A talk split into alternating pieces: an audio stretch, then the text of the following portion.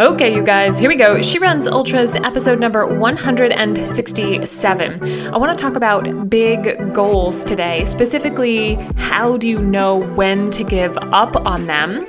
I got a DM last week from Sarah, and she asked about this very thing. Like, how do you know when to give up on your big goal? I want to actually read you the DM that she sent me here so you have the full picture, okay? So she says, How do you know when to give up on the big goal? What are the non negotiable things? I signed up for a 50 miler on July 8th. I knew that it was likely an unrealistic goal, but I've kept it in the back of my mind life, specifically two kids, playing a total of four sports this spring, has dominated my time and energy.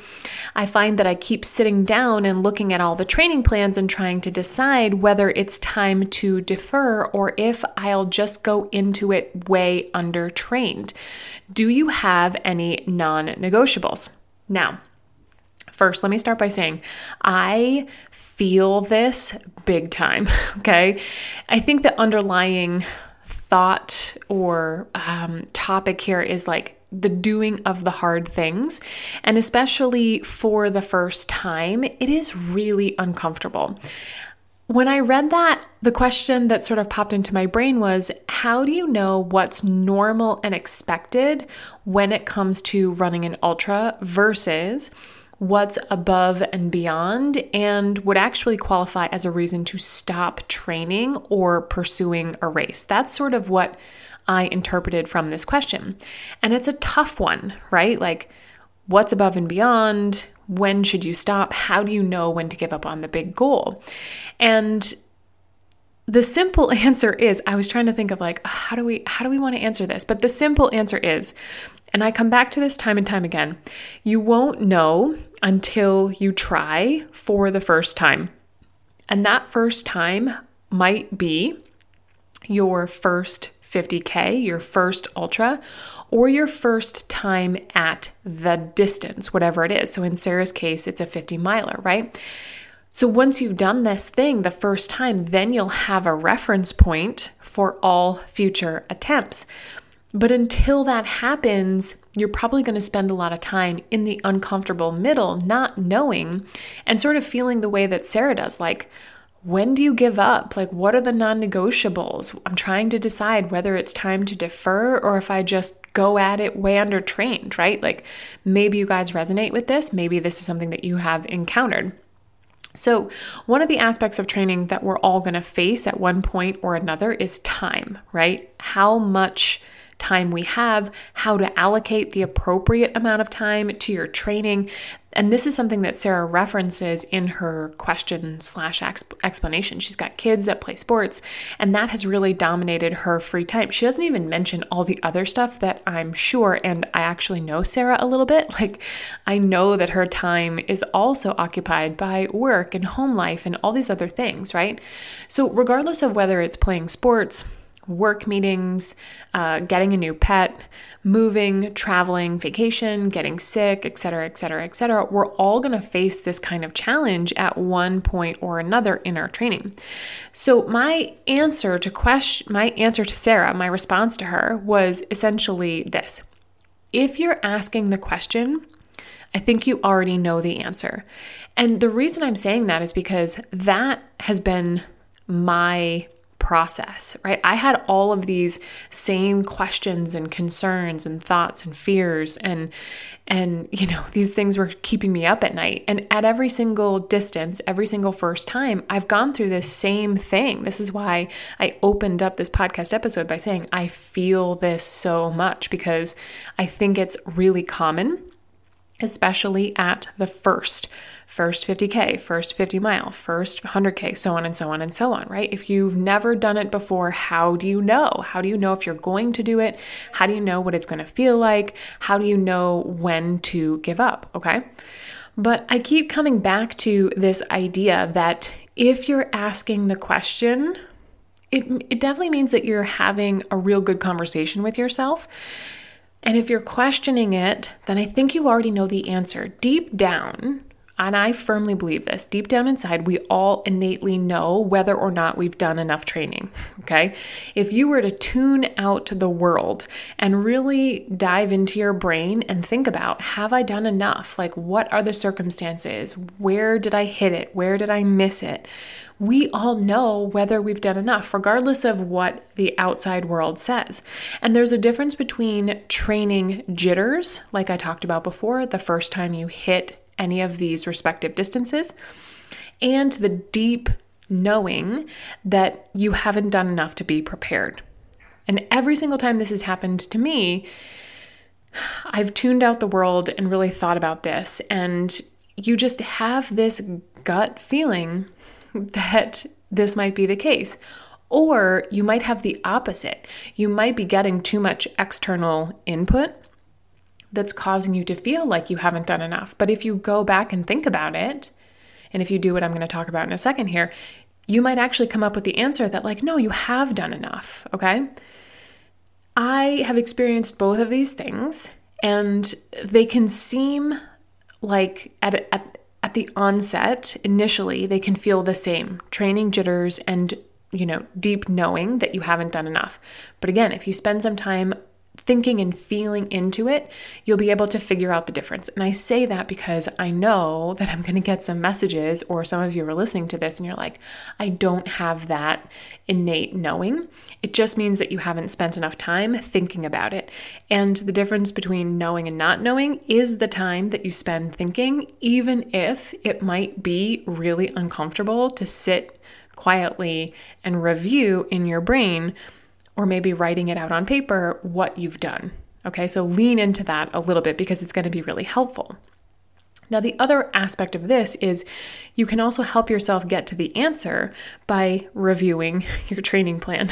you guys knew I couldn't get through an entire episode without talking about a training plan. And more specifically, what you've completed what workouts you've done, what sessions you've completed, and what you haven't. Okay, this is why tracking your training is so important. So, again, shameless plug for tracking your training, having a plan, and, and reviewing it and keeping track of what's going on. I talk about this a lot in Run Your First 50K, but it's this concept of aiming for 80%, meaning aim to complete 80% of the scheduled workouts on your plan. Now, this isn't to like give you an out, but it is to reinforce the idea that you're not likely to complete 100% of your training, okay? For a variety of reasons, mostly because, um, I don't know, you're human and um, life, all right? So keep that in mind as we're talking here. And all of those reasons that I mentioned before are things that you might throw in there. Like, I have work, I have kids, they play sports, I have pets, I have to travel, I get sick, I have vacation those are all part of life. And this is another shameless plug for really taking a, a, deep dive and a hard look at how you can start to meld the two things your training and your day to day life, your day to day existence. And if you look back at your training, and you see that you're below that 80% mark, that could be what's causing you to feel uneasy about your upcoming race. And if you're somebody who doesn't track your training and you're having this uneasy feeling, like, I don't know, am I going to be able to do it or not?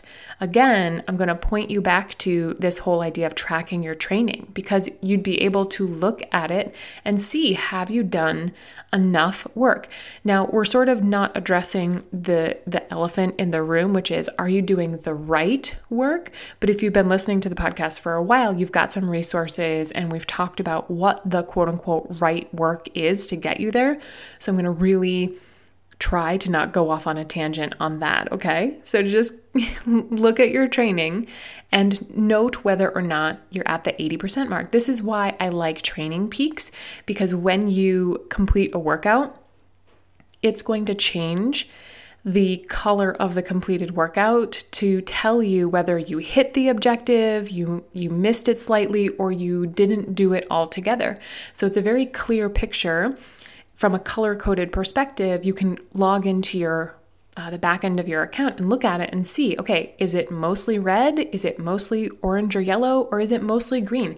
And that will give you the initial feedback that you need to start to map this out in your brain like, am I on the right track or not? All right. So let's just say you look at it and you see that you're below the 80% mark. Now, this might be something that you can course correct in the weeks leading up to your race, provided that you have some time. I'm pretty sure that when Sarah sent me this note, I'm looking at my calendar here. I feel like it was last week or the week before. So she had almost like six or seven solid weeks before her race. Now, that might be enough time for her to, like I said, course correct and get her workouts and her her her runs back up to close to 80%. And that would in turn help her build more confidence in herself that she can do it. Now, that doesn't take into account like what she had been doing up to that point. So, and I didn't ask her. I didn't look at her training plan ahead of time before I recorded this to see like would that have worked. But I'll get to what Sarah's decision was in the end. But just know that if you've got some time, you might be able to course correct. Okay. So if you're thinking about pulling the plug eight weeks out from your race, could you give it some more effort and, and get yourself more confident and closer to being ready? Now, the flip side of this is you might be short on time and you might not be able to course correct, like we just talked about. And that's what's causing you to second guess yourself. And in this case, deferring the race might be the best option for you. All right. So think about that. I want to sort of give you this framework to start to open up your brain and root around in there and see what maybe the cause is of you thinking, hmm, should I give up on this goal or should I keep going? As well as a timeline and some aspects to think about, ways to evaluate whether or not you should give up. Sarah also referenced, quote unquote, going in undertrained. And again, I didn't dig into this with her specifically. I sort of just wanted to answer the bigger question, which was how do you know when to give up on the goal? And I'll get to that in a second. But this whole idea of going in undertrained is really tricky because undertrained can mean different things to different people. So, my blanket advice is going to be don't go in undertrained, okay? Because there's so many different nuances and facets to being trained or undertrained, depending on who you are, what your capacity for work is. So, Again, I'm going to go back to what I said in the beginning. You innately know if you are ready, if you've been doing the work, if you've done enough, or if you are undertrained. All right. But my two reasons for saying don't go in undertrained are this. First, depending on your actual fitness level, you could risk doing more harm or injury than good. Some people think, oh, I'll just go and I'll do it anyway. And we did talk about in a previous episode, I'm not I'm not remembering off the top of my head which one it is, um, about taking a calculated DNF. And that's a completely different scenario. That is a scenario in which you are actually trained for the distance, but you maybe, you know, are using it as a practice race. Maybe it's longer than you want to go, and you're actually thinking about bowing out at a specific aid station.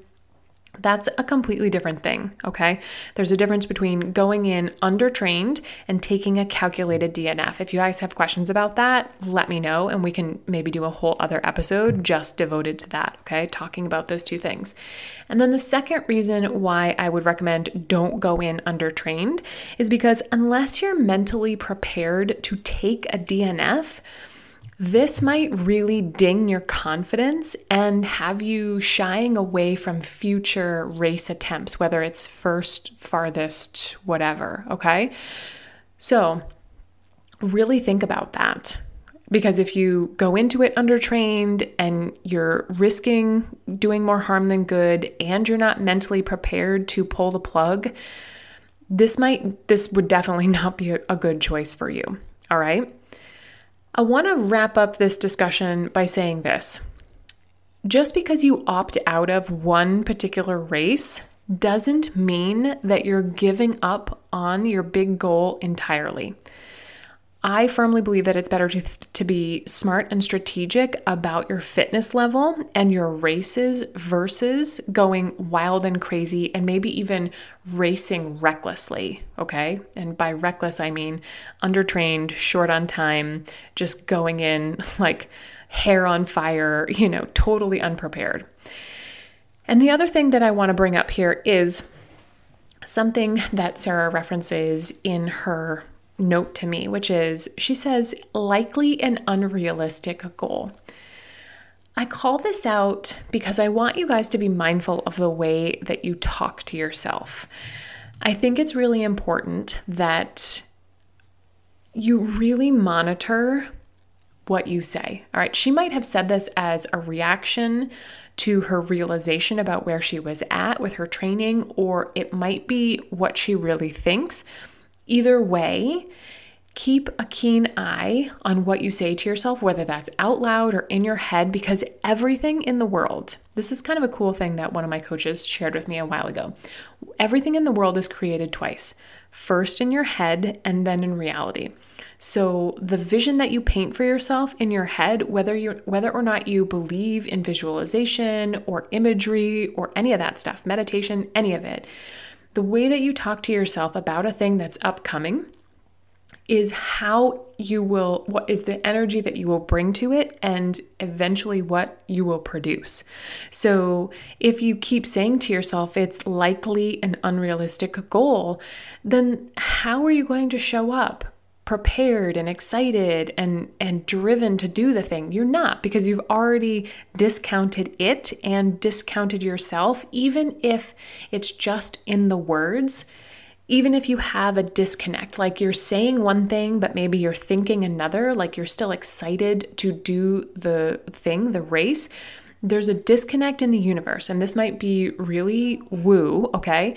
But I firmly believe this to be true. I talked about this in one of the Tahoe 200 episodes where I said I believed, like a crazy person, that I was going to be able to do this race because I couldn't let any small thread of disbelief work its way into my brain because I'm very susceptible to following that.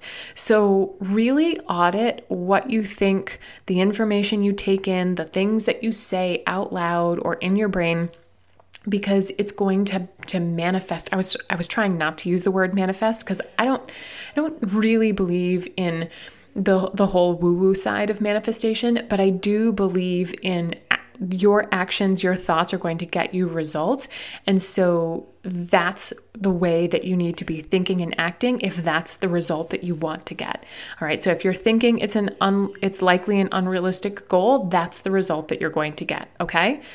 So keep that in mind. And and I'm not saying this to to, you know, to be mean to Sarah, but it's a real good point that I wanted to bring up and and share with you guys because it's very valuable for you to start thinking about this. So, my personal philosophy on when do you know when to give up on the big goal is this. Never. never. You should never give up on the big goal. And go back to what I said earlier. You you might want to defer this time, but just because you opt out of this particular race doesn't mean that you should give up on the big goal. You should keep trying until you've achieved it. And in my head, the way that I say it is never give up until you've achieved it or you die trying. And that might sound really extreme, and perhaps it is, but it's the philosophy that I have used. And I feel as though if I don't adopt it, that I give myself that sort of back door to scoot out of if stuff gets hard. And if I don't give myself an out, then I have no other option but to follow the path and keep trying keep working, keep training, keep going, keep trying different avenues, different races, different approaches until I achieve the goal. Because when that happens, it is a huge confidence boost.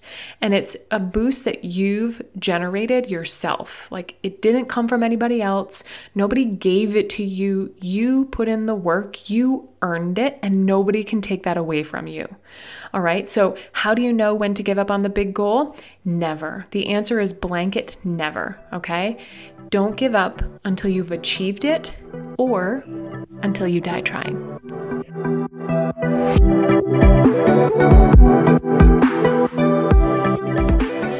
You know, training for ultras has taught me that having a, a, core trusted group of people that get me is so important.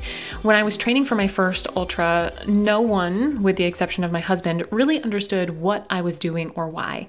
And I didn't have any friends who were that into running. I mean, the people that I worked with, the people that I knew, they were 5K, 10K half and full marathon people, mostly road running. Nobody was running trails. And while my family truly loves me, they most certainly thought that I had at least one screw loose. so, fast forward 12 plus years, and I've made it a priority to create the training environment that I wish I had back then. And so, in an effort to continue that, I created the Run Your First 50K Facebook group. And the women in there are amazing. Some are just starting to think about doing their first ultra. Maybe they're coming from that 10K half marathon, road marathon world, getting excited about trails, getting getting interested in what ultras are and what what they could be for them. And some of them have finished one or even multiple hundred milers. So, despite the group's name, it's a place where women of all ages and abilities can hang out and sort of talk shop about ultras the good, the bad, and the ugly. That doesn't happen too much, but there is some of that. But we might as well get it out in the open and on the table so that you know what you're in for when you put your name into UltraSignup and hit sign up, register, buy my spot now, right? So, my advice is that if you're training for your first or your farthest ultra and you don't already belong to either an in person or an online group where you can get community, training support, accountability, all the things, you should run, don't walk, and find yourself a kick ass group of women just like this. You can come and join that group, the Run Your First 50K group, in Facebook by just searching Run Your First 50K under groups in the header bar up in Facebook. Once you see us, just hit the button to request to join, answer the questions, and you're in. Okay? I'll see you guys over there. Now, on Monday, I hinted at something that we did over the weekend, and if you follow me on social media, you'll know that we got a new puppy. Some of you guys might have heard, or you know me personally, and you know that I lost my best friend, my canine best friend, last July, almost right after I got back from Tahoe. And I didn't really talk about it too much because honestly, I was just so heartbroken. I got Ruby at a time in my life when I was going through some stuff, some really tough stuff. And it was just her and I for a long time. So losing her to cancer was a real blow. And it took me specifically and Adam and I together a long time to be ready for another dog, but we are excited to have Wyatt. Wyatt is his name, and he's a red tri mini Aussie, just like Ruby. Sorry, Ruby was a red Merle, but he is a mini Aussie, just like Ruby, and our other Aussie Velo that you may see on my feed from time to time. So if you guys want to soak up all the puppy cuteness, you can follow me over at Find Your Ultra on Instagram. All right, you guys, that's all for this episode. Enjoy this beat, and I'll see you all soon.